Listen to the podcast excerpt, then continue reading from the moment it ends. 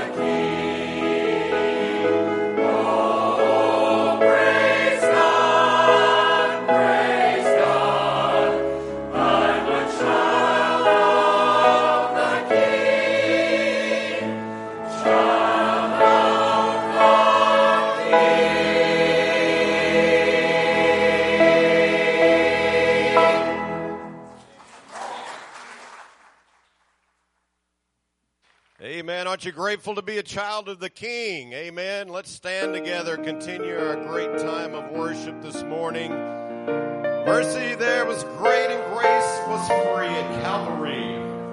Years I spent in majesty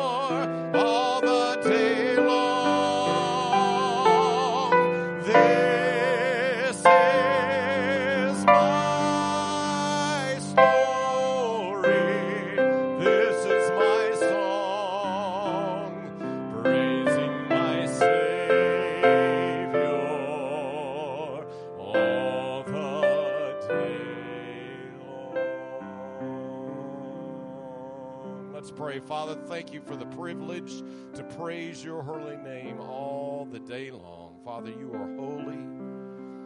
We're so grateful for your mercy, your blessings, your grace. Father, thank you for this past week of VBS, lives that were touched and changed and impacted for eternity. Father, thank you that we were able to see your hand at work through your people this week, loving on kids.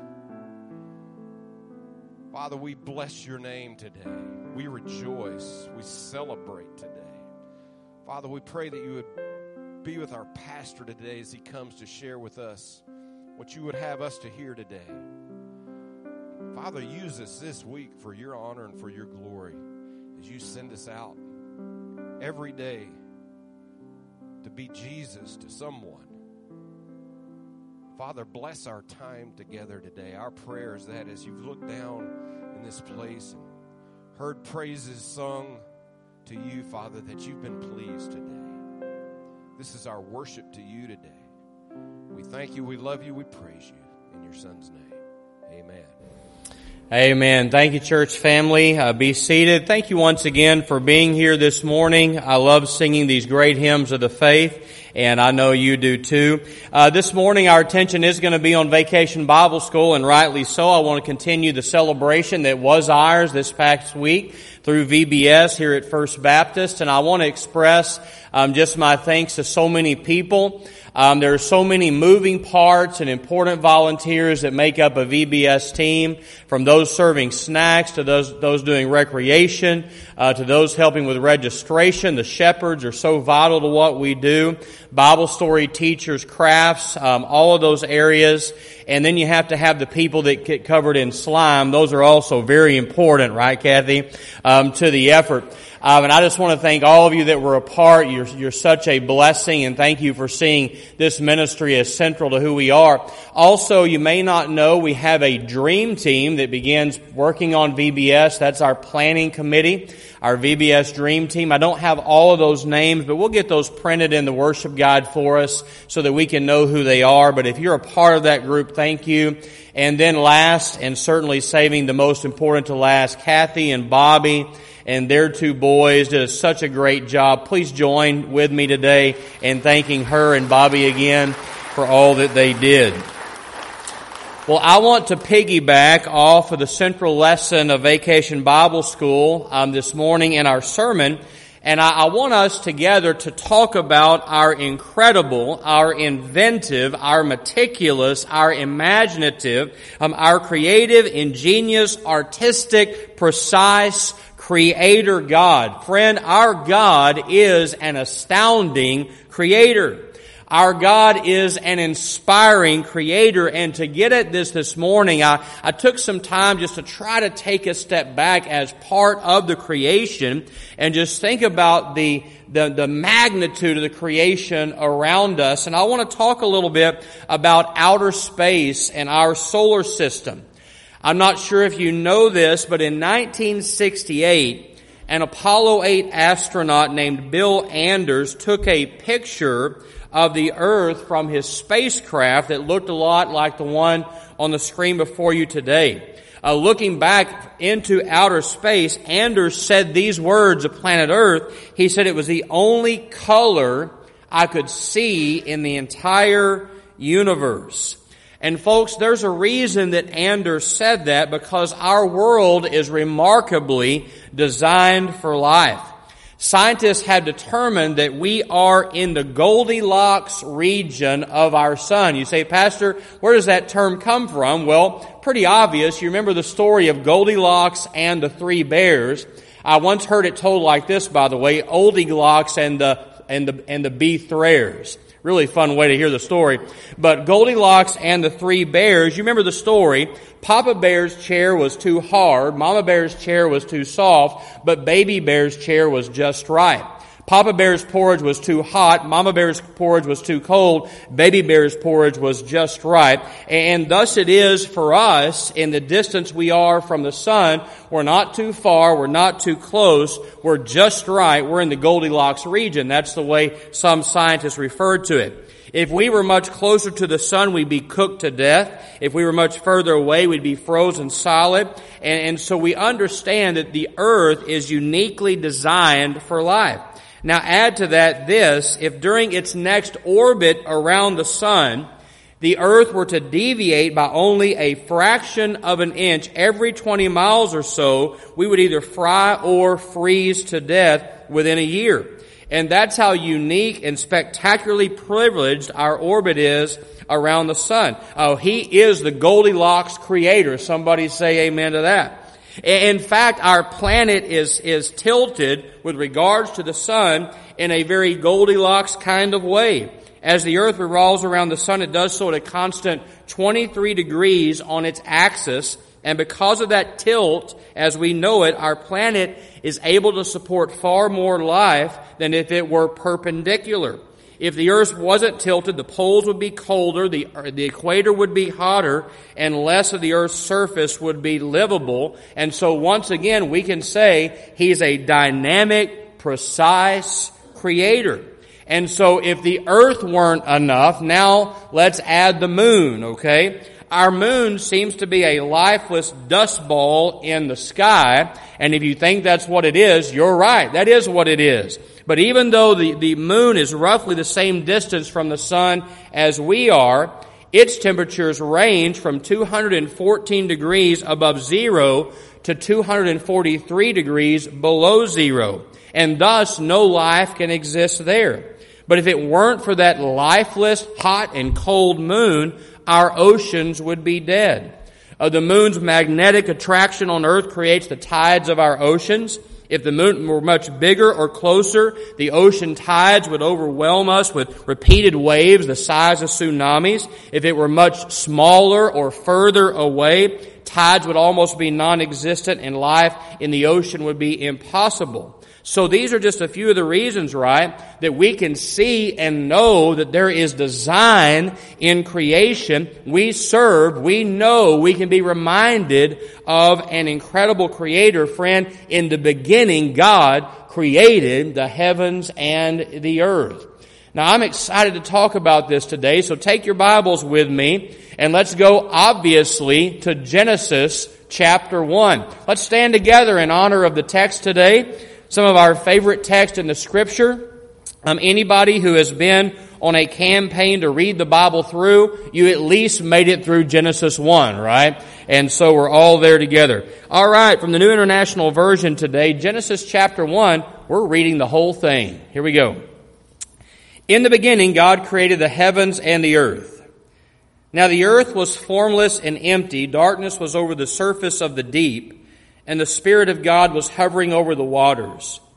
And God said, Let there be light, and there was light. God saw that the light was good, and He separated the light from the darkness. God called the light day, and the darkness He called night, and there was evening and there was morning the first day. And God said, let there be an expanse between the waters to separate water from water. So God made the expanse and separated the water under the expanse from the water above it. And it was so. And God called the expanse sky. And there was evening and there was morning the second day. And God said, let the water under the sky be gathered to one place and let dry ground appear. And so it was. God called the dry ground land and the gathered waters he called seas. And God saw that it was good. Then God said, Let the land produce vegetation, seed bearing plants and trees on the land that bear fruit with seed in it, according to their various kinds, and it was so. The land produced vegetation, plants bearing seed according to their kinds, and trees bearing fruit with seeds in it according to their kinds, and God saw that it was good. And there was evening and there was morning the third day. And God said, Let there be lights in the expanse of the sky to separate the day from the night, and let them serve as signs to mark seasons and days and years. And let them be lights in the expanse of the sky to give light on the earth. And it was so. God made two great lights, the greater light to govern the day and the lesser light to govern the night. He also made the stars. God set them in the expanse of the sky to give light on the earth, to govern the day and the night, and to separate light from darkness. And God saw that it was good. And there was evening and there was morning the fourth day. And God said, Let the water teem with living creatures, and let birds fly above the earth across the expanse of the sky. So God created the great creatures of the sea and every living and moving thing with which the water teems according to their kinds and every winged bird according to its kind. And God saw that it was good. God blessed them and said, Be fruitful and increase in number and fill the water in the seas and let the birds increase on the earth. And there was evening and there was morning the fifth day. And God said, Let the land produce living creatures according to their kinds, livestock, creatures that move along the ground, and wild animals, each according to its kind, and it was so. God made the wild animals according to their kinds, the livestock according to their kinds, and all the creatures that move along the ground according to their kinds, and God saw that it was good. Then God said, Let us make man in our image, in our likeness, and let them rule over the fish of the sea and the birds of the air, over the livestock, over all the earth, and over all the creatures that move along the ground. So God created man in his image. In the image of God, he created him. Male and female, he created them. God blessed them and said to them, Be fruitful and increase in number. Fill the earth and subdue it. Rule over the fish of the sea and the birds of the air and over every living creature that moves on the ground. And then God said, I give you every seed bearing plant on the face of the whole earth and every tree that has fruit with seed in it. This will be yours for food. And to all the beasts of the earth and the birds of the air and all the creatures that move on the ground, everything that has breath of life in it, I give every green plant for food. And it was so. And God saw that he had, saw all that he had made. And it was what? Very good. And there was evening and there was morning the sixth day. Let's finish the out, verse uh, chapter number two. Thus the heavens and the earth were completed in all their vast array. Friends, today, church family, we serve a dynamic, inventive, unbelievable, unfathomable creator God, and all God's people said, Amen. Be seated. Now, I hope you love this narrative as much as I do. Because what this narrative tells us and what it reminds us of today is that God's creativity is limitless. His power and creative design are on display throughout the world and beyond. If you ever want to convince someone there is a creator, just show them the creation, right? From the smallest particle of DNA to the largest nebula in our galaxy, God's infinite creativity is used to bring glory to Himself and to make Himself known. And you heard the emphasis I was giving it because I believe the most important words in Genesis 1 are the portions that declare human beings as the crowning jewel of the creation. He said that He created and it was good. He created and it was good. He created and it was good. But then He creates man and woman and He says, say it together, it was very good. So please know this. God made you. God made you. He's the master artist. He is the master designer. Just look at your amazing human body. You may say it's not as amazing as it used to be, but, but that's okay. Think about the incredible creation that it is. Uh, let me tell you some additional statistics. Did you know every second your human body produces 25 million new cells? That means in 15 seconds you'll have produced more cells than there are people in the United States. That's ridiculous. There is anywhere between 60,000 to 100,000 miles of blood vessels in the human body. If they were taken out and laid end to end, they would be long enough to travel around the world more than three times. That's in one single human body. Pound for pound, your bones are stronger than steel. A block of bone the size of a matchbox can support up to 18,000 pounds of weight. Let me give you three other little snippets. When listening to music, your heartbeat will sync with the rhythm.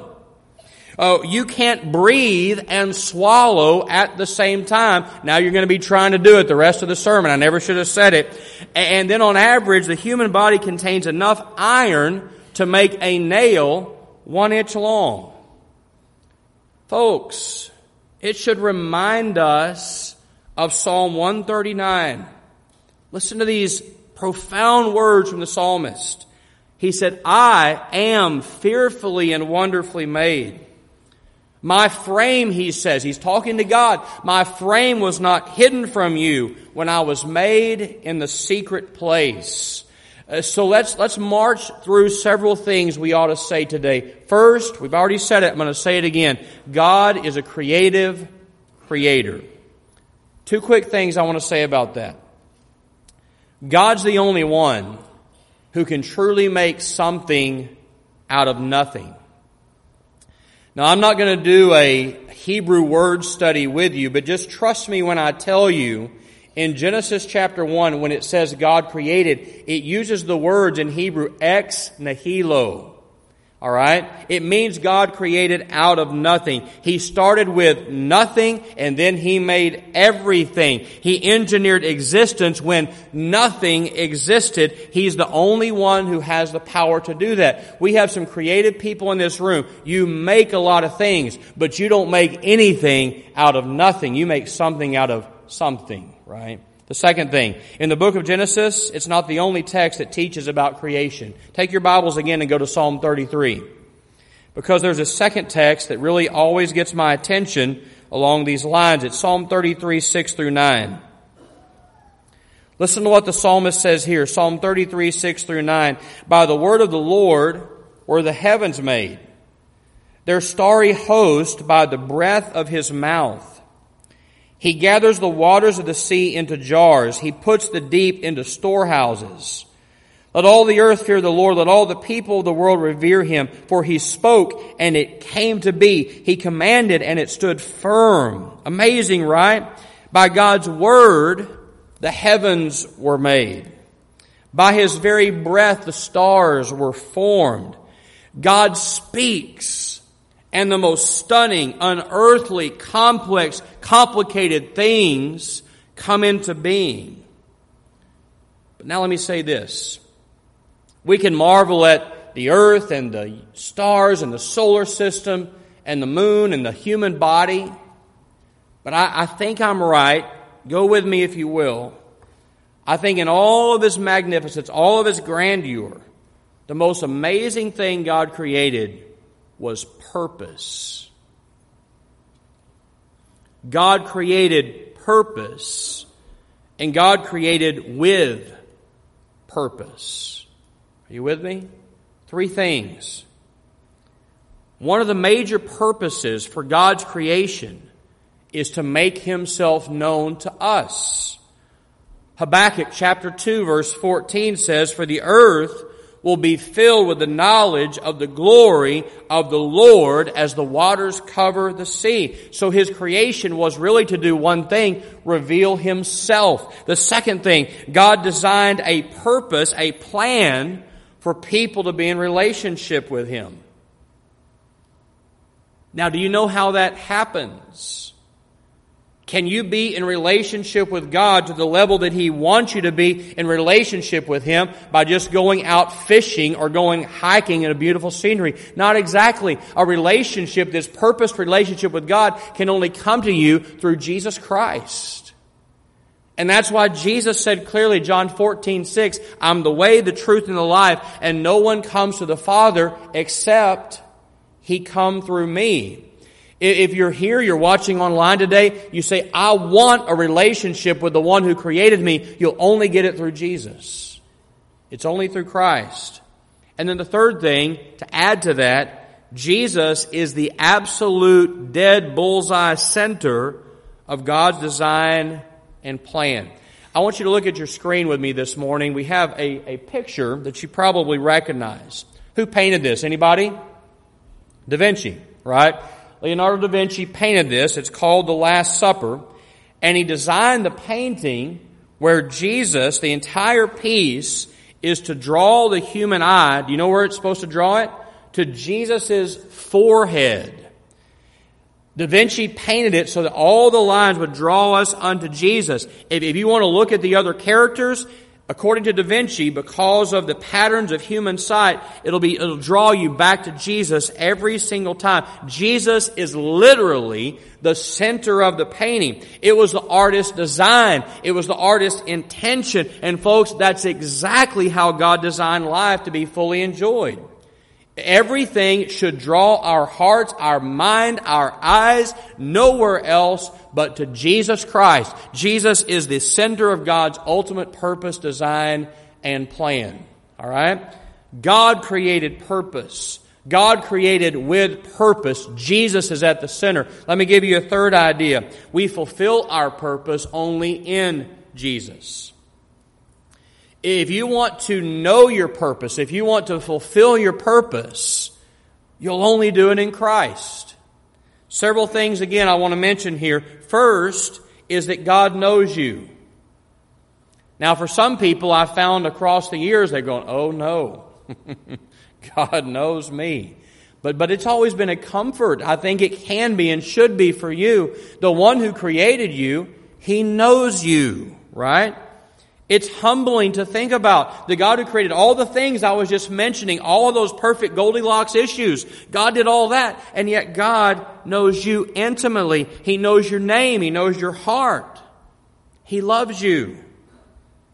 Only through Jesus can you discover God's love. Only through Christ can you discover your purpose in this life. Uh, the second thing I want to add to that is finding your God-given purpose starts when you surrender your life to Jesus and follow Him. How do you do this? You do this by repenting of your sin. You turn from your way of living to God's way of living, to a life where you say, I'm in charge, to a life of dependency where you say, no, Jesus Christ is in charge of me. It's trusting the work of Jesus on the cross. That's biblical salvation. You're not going to find it anywhere else, as I said earlier, but in Jesus. Listen to 2 Timothy 1 9. It says, He has saved us and called us with a holy calling not according to our works, but according to his own what? Purpose and grace, which was given to us in Christ Jesus before time even began. Let me give you a third thing. Many of us in this room are Jesus followers. And, and I really enjoy using that term. When I, when I get outside of a context where I'm not the pastor, I love to just tell people, well, who are you? Well, I'm a follower of Jesus. Because that's what I really am. It's what you are. As a Christ follower, here's my point. No matter what talent or gift God has given you, it was given so that you can make God known through it and bring Him glory. So don't ever forget, and we have a world that tries to beat us down. I, I, I understand that. Don't ever forget that you're God's masterpiece. You are very good. He created you brand new. If you're in, in Christ, He created you brand new in Christ Jesus. He transformed you into a new creation, and He did that so that you can do good things that He planned for you to do long ago, before time even began, the text tells us. So the point here is that we fulfill our purpose only in Jesus. So let's move to completion, all right? We started by saying that God is the Goldilocks creator. I don't think you've ever heard that phrase before. I think you heard it right here first. That God is the Goldilocks creator. He's the one who made everything just right. But in closing, I want to leave us with another emphasis on the topic of purpose. So we learned that God created purpose. He created with purpose. But now I just want to ask you, What's your purpose? God has one for you. What's your purpose? There's a story about a greyhound race. And in the U.S. society, I'm sure it happens around the world, there's some people who love to go watch these greyhound races. It attracts crowds from all over the country. Some like to go there and, and, place a bet and this type thing. And, and they love watching these sleek dogs run as fast as they can around the track. But the big difference is unlike horse racing, the greyhounds, they don't have a jockey. Alright? So to keep them going in the right direction, what do they do? They send out a mechanical rabbit that buzzes around the track in front of them, alright? There is an operator, a man in the press box, who electronically controls the speed of that rabbit, and so the dogs, they never catch up to the rabbit. They're always chasing it, leading them to top speed to the finish line. Well, the Florida track several years ago, the dogs were crouched. They were ready to go in their starting gates. Okay. And the gun went off and the man in the press box, he, he pushes his lever forward and the electronic rabbit, it started just blazing there in front of the dogs down the track. The first stretch was going perfectly. The dogs are racing after the little rabbit, and as the rabbit made the first turn, there was an electrical short causing the rabbit to come to a screeching halt. It exploded, it burst into flames. All that was left was this black stuff hanging off the edge of a wire when it stopped burning. And when the rat, with the rabbit gone, true story, the dogs had no clue what to do. According to news reports, several dogs stopped running. They laid down on the track with their tongues hanging out. They were exhausted. Two dogs, so frenzied, right, started to chase their tail. Another couple ran into a wall, still, still so worked up by the race, they broke several ribs, and the rest, they just turned to the stands and started howling at the people. And not one dog finished the race. What's the point? They lost their purpose. So, what's your purpose? What are you chasing after? What's in front of you that you're going for? Today, the message is very simple get to know the God who created you. Let the purpose for which He made you become your purpose too. And if you do that, you'll find yourself also in the Goldilocks position. You'll be just